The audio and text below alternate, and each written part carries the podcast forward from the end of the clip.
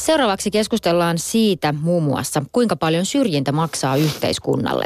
Eläkeikää lähestyvän työsuhteen päättäminen YT-neuvotteluissa etniseltä taustaltaan erilaisen jättäminen ulos työelämästä, työhön pystyvän kehitysvammaisen työttömyys. Työelämän syrjinnällä on monia erilaisia muotoja, jotka lisäävät paitsi inhimillistä kärsimystä myös koko yhteiskunnan pahoinvointia ja myös sitä taloudellista taakkaa. Mitä tälle voidaan ja aiotaan tehdä? Suomen palkansaajajärjestöt kampanjoivat tällä viikolla työelämän yhdenvertaisuuden puolesta ja muun muassa työnantajan velvollisuudesta edistää yhdenvertaisuutta työpaikoilla. Tervetuloa lakimies Anutu ja Lehto SAKsta. Kiitos. Jos aloitetaan esimerkiksi sellaisesta aiheesta, mitä mekin ollaan tänään vähän pyöritelty tässä lähetyksessä, joka on ikäkysymykset. Siis se, miten e, ikä vaikuttaa työllistymiseen ja yhdenvertaisuuteen työmarkkinoilla. Saako esimerkiksi YT-neuvotteluissa iäkkäämmät työntekijät usein lähteä, koska työntekijä ei välttämättä aina pysty tai halua panostaa koulutukseen, osaamiseen, mietitään näitä kuluja. Esimerkiksi työeläkeputken ikäraja saattaa olla sellainen asia, joka vaikuttaa yli 50-vuotiaiden työttömyyteen. Minkälaisia muotoja ikäsyrjinnällä on? No tämä on kai yleisin ikäsyrjinnän muoto, että, että iäkkäämmät saa lähteä, kun nämä YT-neuvottelut tulee.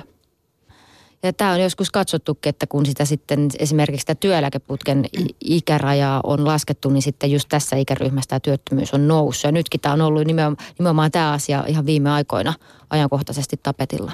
Joo, tämä on, tämä on totta, että sinänsä niin kuin varmaan pitää paikkaansa se, että jos ihmisiä työnnetään kauhean aikaisin eläkkeelle, niin se myös sitten vilkastuttaa tätä työnantajan halua siitä eläkkeelle.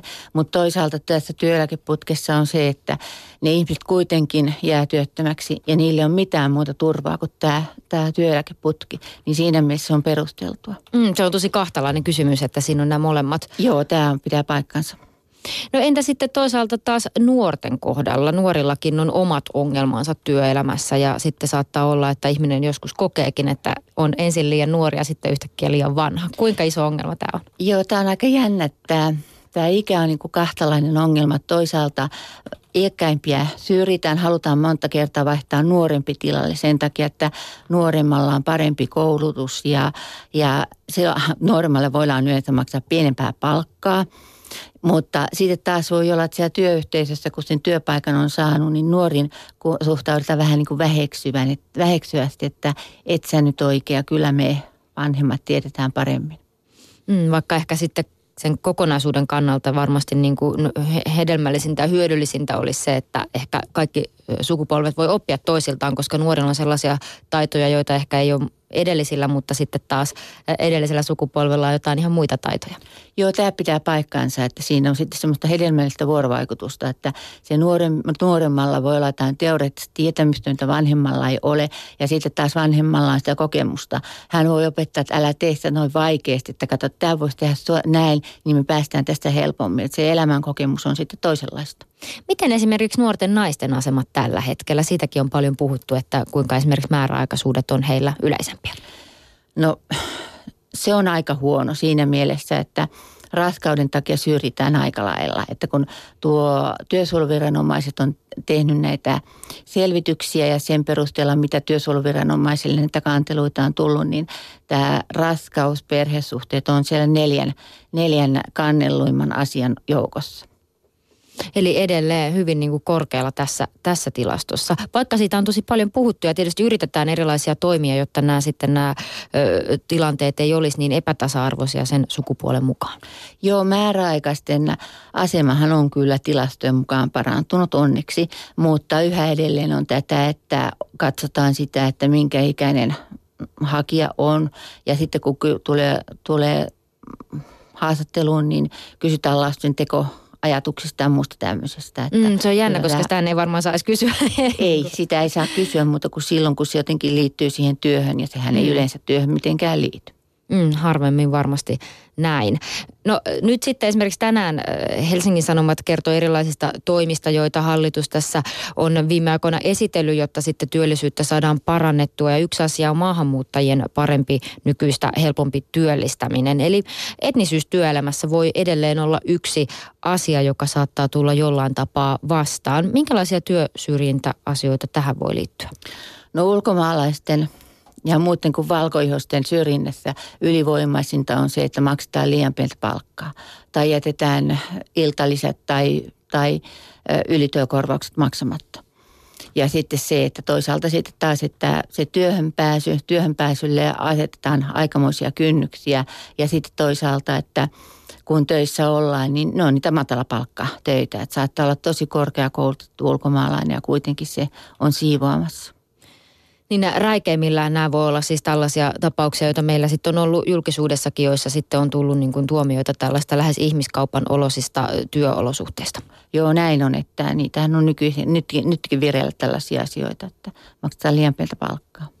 Mm, se on aika vaikea tilanne varsinkin sellaiselle henkilölle, joka sitten ei välttämättä tunne niitä oikeuksia tai jota on jollain tapaa ehkä vedätetty siinä koko kuviossa, jos sitten ei, ei, ei ehkä puhu kieltä tai ei pysty edes ottamaan selvää siitä sen kyseisen, vaikka sitten Suomen työaikalainsäädännöstä. Joo, tämä pitää paikkansa, että, että ulkomaalaiset ei tunne Suomen lainsäädäntöä ja, ja kaikkia niitä oikeuksia, mitä Suomessa työntekijällä on määrätty. Tuleeko tällaisesta paljon yhteydenottoja? Kyllä tulee kyllä tämä on aika niin kuin yleisin syrjinnän muoto. Eli varsin ison ongelman edessä ollaan tässä, vaikka tässäkin tietysti tietoisuus on lisääntynyt näistä kysymyksistä ja niin kuin se, ehkä sitten ainakin se keskustelu on, on ollut niin kuin viime aikoina sikäli vilkasta, että Suomenkin tulee tällä hetkellä paljon maahanmuuttajia muualta ja sitten mietitään sitä, että miten heidät saadaan työmarkkinoille niin, että kenenkään sitten näitä oikeuksia ei kuitenkaan poljeta. Joo, tässä on sellainen tilanne, että meillähän lainsäädäntö on suhteellisen hyvä. Kaikille pitää maksaa samaa, samasta työstä samaa palkkaa, mutta valvonta ontuu, että se mitä ammattiliitot valvoo ja sitten viranomaisten puolelta valvotaan, mutta kun näyttää siltä, että näistä, näistäkin leikataan määrärahoja, niin se jää sitten se valvonta pienemmälle ja totta kai sitten niin väärinkäytöksiä tulee vähemmän esiin. Kuinka vaikea tämmöistä on valvoa? Se saattaa olla tosi vaikeaa valvoa, että nämä kuitenkin perustuu aika paljon siihen, että joko niin kuin työpaikalla luottamusmies valvoo tai sitten itse on tietoinen oikeuksistaan. Ja aktiivinen. Ja jos tilanne on se, että kotimaassa se tuntipalkka on pari euroa ja Suomessa se olisi 10 euroa ja maksetaan 5 euroa, tai seitsemän euroa, niin voi olla, että kynnys valittaa palkasta on tosi korkea, koska se on kuitenkin kaksi kertaa parempi kuin siellä kotimaassa. Ja silloinhan ne ei tule esiin, jos asianomainen ei itsekään halua se tuoda esiin. Tai sitten sellainen tilanne, että okei, työnantaja periaatteessa maksaa sen työehtosopimuksen mukaisen palkan, mutta sitten mennään yhdessä tuonne pankkiautomaatille ja otetaan rahat pois sitten ja annetaan se työnantajalle. Mm. Tai ihminen on saatettu jollain tapaa vaikka velkaannuttaa liittyen tähän matkaan ja sitten koko ajan mm. ikään kuin yhdetään sitä rahaa siitä. Joo, ky- joo, kyllä. Että sitten äärimmillään voi olla niin, että uhkaillaan perhettä kotimaassa ja, ja muuta vastaavaa. No ne on tällaisia tosi rajuja ja aika äärimmäisiäkin esimerkkejä, mutta sitten voi olla myös sellaista paljon hienovaraisempaa niin sanotusti syrjintää, joka liittyy vaikka siihen, että ketä palkataan sitten näihin työpaikkoihin. Maailmalta on ihan hyviä esimerkkejä siitä, että esimerkiksi on käytetty tämmöisiä nimettömiä CVitä, jotta sitten ketään ei syrjittäisi esimerkiksi sen perusteella, että on ulkomaalaistaustainen nimi. Joo, tämä on ja Suomessakin on joissakin, joissakin yrityksissä tämmöinen tapa ja tämä on ihan hyvä tapa, että tässä joitakin vuosia sitten työ- ja elinkeinoministeriön aloitteesta tehtiin tutkimus, jossa, tut, jossa lähetettiin äh, työpaikkahakemuksia. Osassa oli niin suomenkielinen nimi ja osassa oli sitten ulkomaalaiselta kalskahtava nimi. Se oli venäläisperäinen nimi. Ja sitten katsottiin, että miten niillä pääsi haastatteluun. Ja lopputuloksena oli, että tällä, jolla oli ulkomaalainen nimi, niin oli kolme kertaa vaikeampi päästä haastatteluun kuin sillä, jolla oli suomen kielen, vaikka nämä hakemukset oli sinänsä saman, saman tasoisia. Se on kyllä aika uskomattoman iso ero. Joo, se on iso ero ja jotenkin yllättävä ero, että miten joku nimi voi vaikuttaa niin paljon siinä työn hakemustilanteessa. Hmm. Edelleen monenlaisia ennakkoluuloja on. Tietysti firmat on keskenään hyvin erilaisia, että osassa haetaan ehkä enemmän myös tämmöistä ihan monikulttuurista työympäristöä ja, ja halutaan, että, tai nähdään sellaisena rikkautena se, että meillä on monesta eri taustasta ihmisiä. Ja sitten taas toisissa, niin en tiedä mitä siellä ajatellaan. Joo, tämä on, tämä täytyisi ymmärtää, että, että meitä on monenlaisia ja pitäisi olla työpaikalla erilaisia ihmisiä sen takia, että sittenhän siitä asiasta saa kaikista niiden irti, että tulee erilaisia ajatuksia ja eri, erilaisia ideoita ja, ja näkee niitä eri tilanteista niitä asioita. Mm.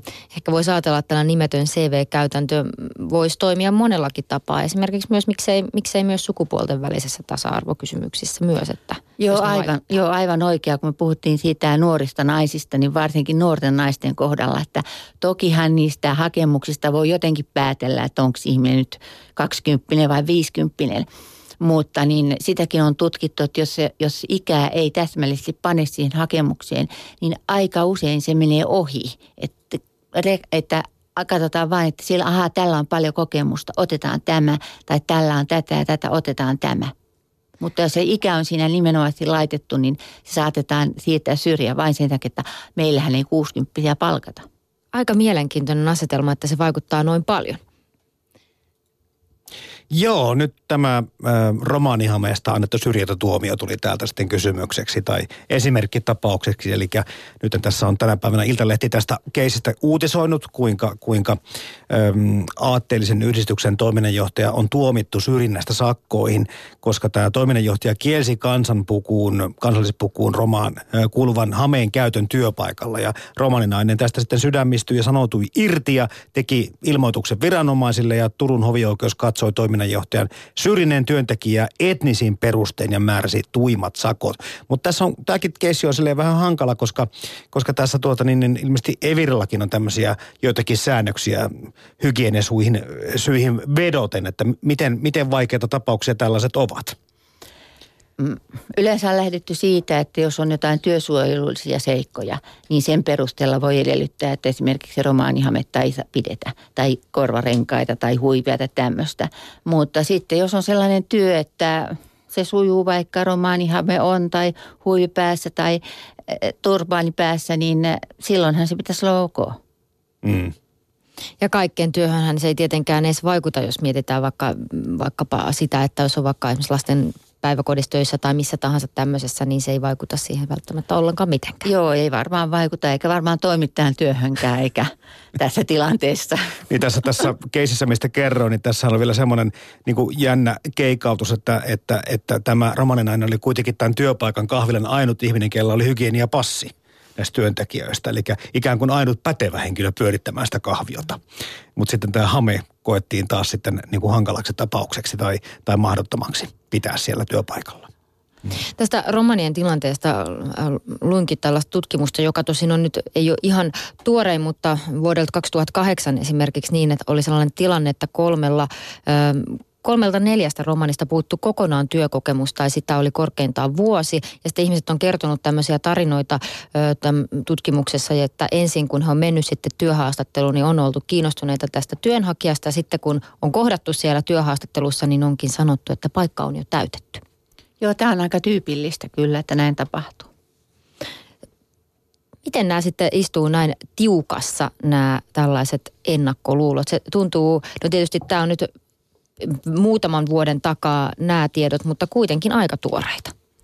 Se varmaan johtuu siitä, että meillä on jotenkin vanhastaan pidetty romaaneja laiskoina ja, ja totta hevosvarkaina ja muina varkaina ja jotenkin ne ennakkoluulot sitten periytyy. Ja sitten tietysti tämä kulttuuri on erilainen, mutta mä en taas tiedä sitten, että miten kauheasti kulttuuri voi vaikuttaa siihen työ, mitä työpaikalla tehdään. Työpaikalla on kuitenkin omat sääntönsä. Hmm. Ehkä se on jossakin siellä takaraivossa ja se jotenkin sitten periytyy sieltä. Kuitenkin jokainen on sille yksilö, että sitten kuitenkin näitä ominaisuuksia lähinnä pitäisi tässä katsoa, kun mietitään, että mm, siihen, juuri siihen kyseiseen työhön sopivaa henkilöä etitään. Niin, itse tota, nuorempana törmäsin Pohjanmaalla huonekalutehtaaseen, tai olin, olin tutustumassa, missä oli romaanijohtajana.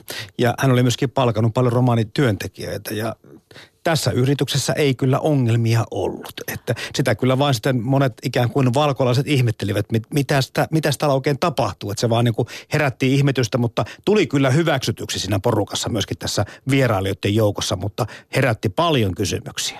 Joo, se on aika jännä, että se on niin kuin yllätys, jos joku romaani on. Ja johtajana niin kuin, vielä. Niin, Mm. jos joku romaani onkin jotenkin hyvä työntekijä tai muuten niin kuin sope, sopeutunut tähän suomalaiseen yhteiskuntaan. Tästä romaanit.fi-sivusto tarjoaa erilaisia tietoja myös, missä voi testata tätä, että mitä esimerkiksi itse tietää. Mä katsoin, että siellä oli just tällaisia kysymyksiä, missä pohdittiin sitä, että missä vaikka voiko tällaisessa romaniasussa olla töissä just päiväkodissa, miten se vaikuttaa siihen. Ja tässä on annettu sitten ABC-vaihtoehtoja, joista voi itse sitten käydä katsomassa, että onko niin kun, onko tässä oikeasti tällä merkitystä vai ei. Eli varmaan työnantajillekin sitten tällainen lisätieto voi ajoittain olla tarpeen.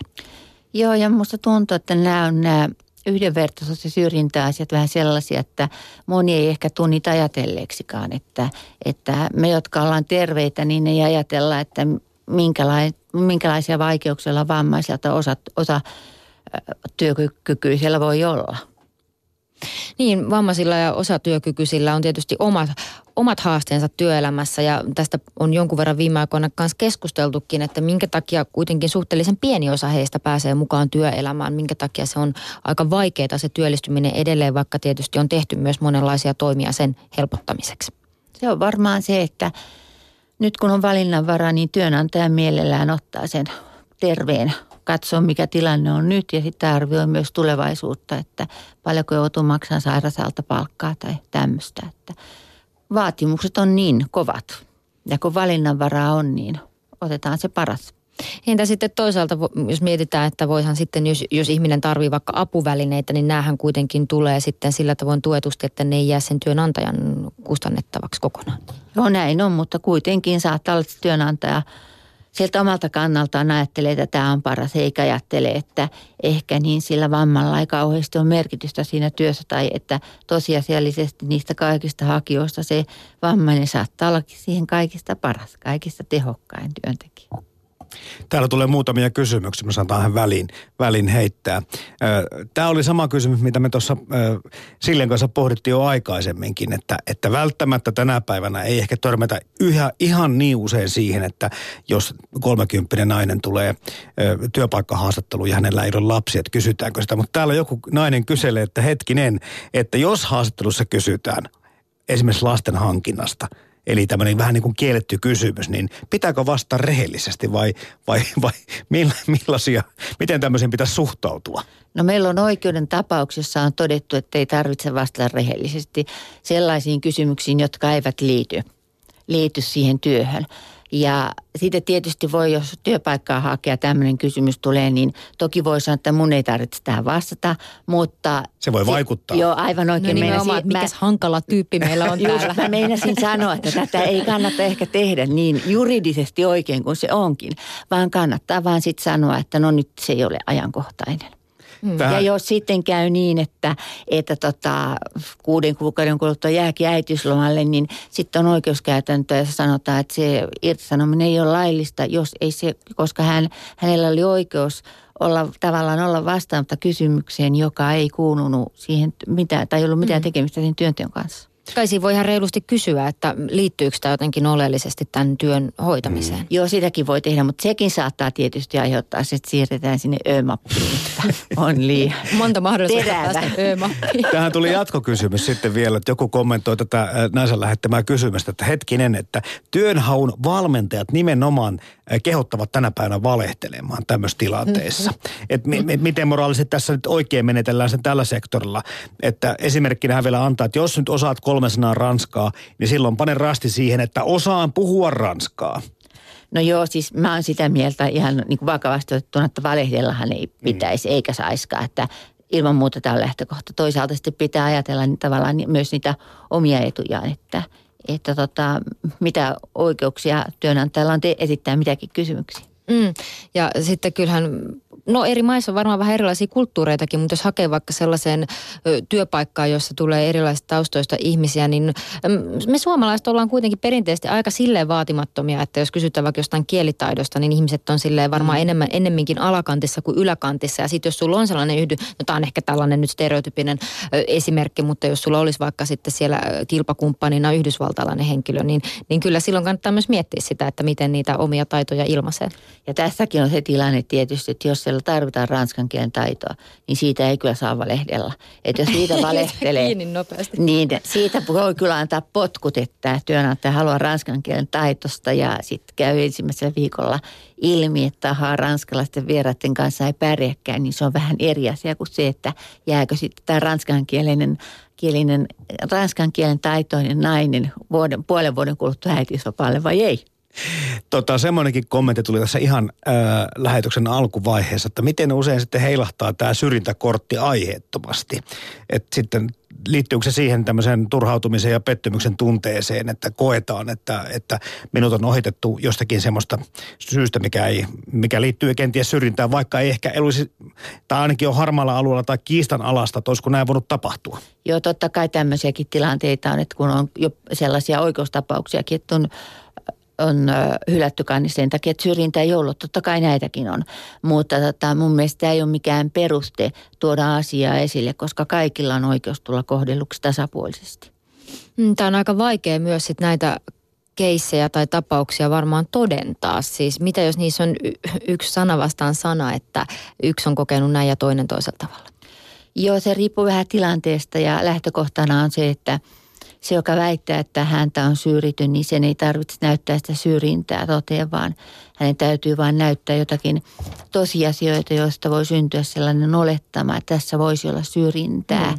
Että esimerkiksi jos ajatellaan niin irtisanomistilannetta, niin niin tota, siinä täytyy sitten tuoda esiin näitä, että minkä ikäinen on ja mitä työtehtäviä täällä on tehnyt. Ja sitten, sitten tavallaan sen työnantajan velvollisuus on näyttää, että siihen irtisano, että se irtisanominen on kohdistunut just tähän 60 niin siihen on olemassa muita kuin iästä johtuvia syitä. Ja loppujen lopuksi on sellainen käsitys, että aika, monia, aika monet asiat on sellaisia, että työnantaja pystyy ne näyttämään, että jos tota, tämän 60 työ on oikeasti vähentynyt, niin eihän siinä sitten pitäisi olla mitään pel- pelkäämistä että työ on vähentynyt, silloin irtisanomisperuste on olemassa. Entäs semmoinen tuli vielä mieleen tässä Anu ja Lehto se, että kun silloin kun on vähän niin kuin taloudessa tiukempaa työpaikkoja vähemmän, työnhakijoita enemmän, meillä on meillä on niin kuin aika hyvät nyt sitten tasa-arvolait ja yhdenvertaisuuslait olemassa. Miten tämä todellisuus sitten ilmenee tuolla työkentällä? Onko tämä aika jollakin tavalla armottomampi? Tuleeko tämmöisiä keissejä, riitatilanteita tänä päivänä enemmän, kun me tiedämme, meillä on hyvät lait ja me myöskin tunnemme, tunnemme oikeutemme kuin joskus aikaisemmin? Sitä on tutkittu, että kuinka ihmiset kokee syrjintää ja Suomi, tai tämä oli EU-tutkimus ja Suomi oli siinä aika korkealla. Mutta se, että mikä tämä niin kuin totuus on, niin sitähän on hankala sanoa. Ja kun näitä miettii näitä syrjintäasioita, onko niitä tullut enemmän esiin, niin siinä on myös huomattava se, että viime aikoina tästä on puhuttu paljon. Ja aina kun jostakin puhutaan, se tuo, tuo pinnan alta niitä asioita esiin. Ja mun mielestä nyt tärkeämpää, tärkeää tässä on se, että, että pyritään miettimään näitä asioita työpaikalla – että pyritään ennaltaehkäisemään niitä asioita. Että jos siellä sitten jotakin turhiakin tapauksia tulee, niin aika usein siinä taustalla on jotakin tyytymättömyyttä.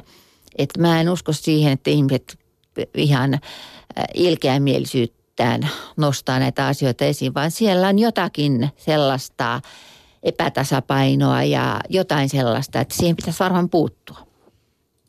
Puhutaan kohta noista ratkaisuista lisää, Anutu ja Lehto sun kanssa, mutta otetaan vielä yksi tällainen väestöryhmä käsiteltäväksi, josta juuri ihan vastikään on saatu tuoretta tietoa. Nimittäin äm, sukupuolen moninaisuus työpaikoilla, se on ollut perinteisesti tämmöinen valitettavan yleinen syrjinnän aihe. Ja tästä tehtiin kyselyä viime keväänä ja siitä hankittiin sitten tietoa, että minkälaisia syrjinnän ja epäasiallisen kohtelun muotoja on ollut ja minkälaisia toisaalta sitten ratkaisuja ja hyviä käytäntöjä on löytynyt. Ja lisäksi viime vuonna laki otettiin mukaan kielto syrjinnästä sukupuoli-identiteetin tai sukupuolen ilmaisun perusteella. Miten tämä syrjintä ilmenee näitä henkilöitä kohtaan? Mm, mä luulen, että se on aika tavalla saman tyylistä kuin muillakin, että et tota, tämmöinen sukupuolinen suuntautuminen ei vä- vä- välttämättä työnhaussa näy, mutta sitten kun se työpaikalle tulee, niin sitten saattaa tulla sellaisia ikäviä tilanteita ja, tilanteita. Ja aika usein kun puhutaan tämmöistä seksuaalista suuntautumisesta, sukupuolisesta suuntautumisesta, niin, niin ne tulee ilmi kahvipöytäkeskusteluissa tai tämmöisenä niin kuin tavallaan aika, aika niin kuin hienovaraisena ilmapiirinä – esimerkiksi, että mit, minkäla, mitä voi puhua työpaikalla ja miten suhtaudutaan sitten, jos käy ilmi, että et tota niin, asuukin samaa sukupuolta olevan kanssa tällaisena. Ja sitten tietysti voi olla, että kun irtisanotaan, niin se irtisanominenkin saattaa kohdistua tällaisiin henkilöihin. Syrjintäkokemukset, ne vaihtelee alueittain. Idässä ja pohjoisessa sekä pienillä paikkakunnilla on enemmän näitä syrjintäkokemuksia. Asenteet siis liikkuu edelleen etelästä pohjoiseen ja kaupungista maalle vai mikä tätä selittää? No näin kai se on ajateltava, että etelässä on enemmän ihmisiä, täällä on totuttu kaikenlaisia, pakko tottuakin, jos aikoo täällä asua. Ja siellä yleensä semmoisessa paikassa, missä on enemmän ihmisiä, että, kai sitten näin on. Vaikka mm. mielellään tätä ei tunnista, tunnustaisi, mutta kyllä se näin tilastojen mukaan on. Ja muita tällaisia asioita, mitä tässä selvityksessä havaittiin, on se, että työttömyysaste oli sitten tähän vähemmistöön kuuluvilla muuta väestöä korkeampi, pätkätöitä huomattavan paljon ja korkeakoulutaustallakin usein koulutusta vastaamattomissa työntekijätason töissä, mikä oli sama esimerkiksi näillä etnisistä vähemmistöistä ajoittain olevilla ihmisillä edessä. Joo, joo näin on, koska tota, kyllähän mä ymmärrän sen, että, että jos mulle on töitä, niin mä en halua tänne myöskään ketään muita tulee, koska se vaikeuttaa mun työnteko mahdollisuukseni, vaikka se oikeasti näin olisikaan, mutta se on tavallaan ymmärrettävää, joskaan ei hyväksyttävää. Mm, ihminen on vähän tällainen pelolla ohjattava olento, jolla sitten ajoittain sitten on niin kuin huono valmius kohdata esimerkiksi erilaisuutta. Niin ja kai se niin on, että mitä paremmin omat asiat on, niin sitä paremmin haluaa, että muilla on. Että, että jos palkkaa, että sitähän on tutkittu, että jos palkka on joku, niin sen alle menevä palkkaa pidetään huonona. Mitä parempi palkka on, niin sitä korkeammalla se huonon palkan raja on. No entä sitten tämä kirjallinen yhdenvertaisuussuunnitelma, joka pitäisi olla kaikilla viimeistään ensi vuoden alussa työpaikoilla, jos on vähintään 30 henkeä. Joo, semmoinen täytyy nyt olla ja, ja tota, niin tämä yhdenvertaisuusviikko on lähinnä sen takia tehty, että kiinnitettäisiin huomiota paitsi tähän yhdenvertaisuuteen, myös sitten tähän yhdenvertaisuussuunnitelman laatimisvelvollisuuteen. Mitä kaikkea tällaisella yhdenvertaisuussuunnitelmalla voidaan saada työpaikalla aikaan?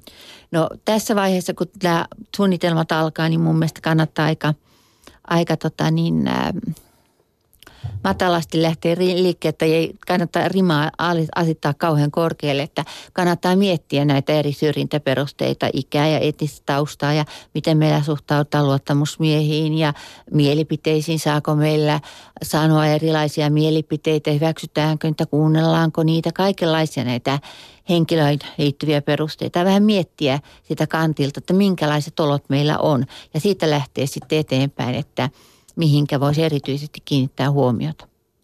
Ja tällä voidaan ajatella olevan myös sitten myös ihan tätä talouspuolta mm, ikään tukevia, anteeksi, tukevia vaikutuksia tällaisella yhdenvertaisuussuunnitelmalla ja sitä sen tuomalla työhyvinvoinnin lisääntymisellä no, no aivan varmasti, koska ihmistä, kun ihmisiä kohtelee tasapuolisesti, niin työhyvinvointi lisääntyy ja sitten kun on kiva käydä töissä, niin se työtuottavuuskin lisääntyy, on vähemmän kaikenlaisia käytäväkähinöitä ja varmasti sitten niin kun työnantajakin on tyytyväinen, että on hyvä työpaikka. Kyllä sillä on merkitystä kansantaloudellisestikin. Eli tämä on myös tällainen, kun tätä suunnitellaan ja kartoitetaan tätä tilannetta, niin jollain tapaa sitten ehkä tämä yhdenvertaisuusasia tulee enemmän osaksi sitä kaikkea muuta toimintaa. Tällä hetkellä ilmeisesti se usein on myös vähän sellainen hieman irrallinen asia siellä työpa- tai työpaikan muista asioista, irrallinen juttu. Joo, tähän liittyy ka- tavallaan kaikkeen tekemiseen, mitä työpaikalla on. Että tämä liittyy työsuojeluun ja Tämä liittyy tasa-arvoon ja koulutukseen ja kaiken maailman asioihin. Että tämä on sellainen, sellainen asia, mikä pitäisi aina ottaa huomioon, kun työpaikalla töitä tehdään tai mitä tahansa siellä tehdäänkään. Kuinka hyvin Suomessa keskimäärin sinusta Anutu ja Lehto, niin kuin me asemoidutaan ehkä, jos vertaillaan vaikka sille kansainvälisestikin, niin asemoidutaan tässä yhdenvertaisuuden toteutumisessa työelämässä? En osaa sanoa. Ehkä tota, mä luulen, että on alueita, joissa me ollaan ihan hyviä. Meillä on viime aikoina kiinnitty huomiota, mutta sitten on varmaan alueita, että me ei oikein osata niin kuin hoitaa näitä asioita. Tässä on tullut esiin, kun viittasin äskeisiin työsuojeluviranomaisille tulleisiin kanteluasioihin, niin siellähän nousee nämä mielipideasiat. Ja siitä on aika paljon ollut kanteluita ja minusta tuntuu, että tämmöinen tämmöinen kuin keskustelu työpaikalla, asioista keskusteleminen ilman, että se menee henkilökohtaisuuksiin on meillä aika vaikeaa. Että jos asioista voidaan, voitaisiin keskustella niiden oikeilla nimillä ja sietää ylipäätään sellaista eri, eri, eri mieltä olemista, niin sekin varmaan vilkastuttaisi meidän elinkeinoelämää.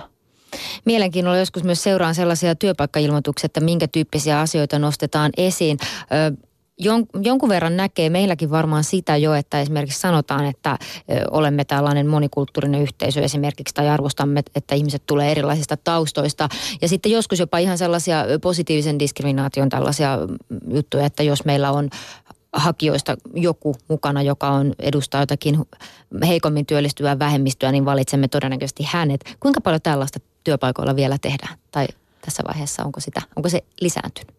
Aika vähän sitä on, että mä oon huomannut, että se on lähinnä tämmöisillä ylikansallisilla, globaaleilla yhtiöillä tämmöisiä ilmoituksia, mutta muuten sitä on aika vähän. Vähän, että, että se tuotaisi nimenomaisesti esiin. Hmm. Eli tässä ehkä vielä sitten on, on eroavaisuuksia joihinkin muihin maihin tai, tai just näihin isoihin kansainvälisiin firmoihin, joista tietyt sitten haluaakin profiloitua näin. Joo, kyllä näin on, näin on. Kiitos paljon haastattelusta lakimies Anu ja Lehto SAKsta. Kiitoksia.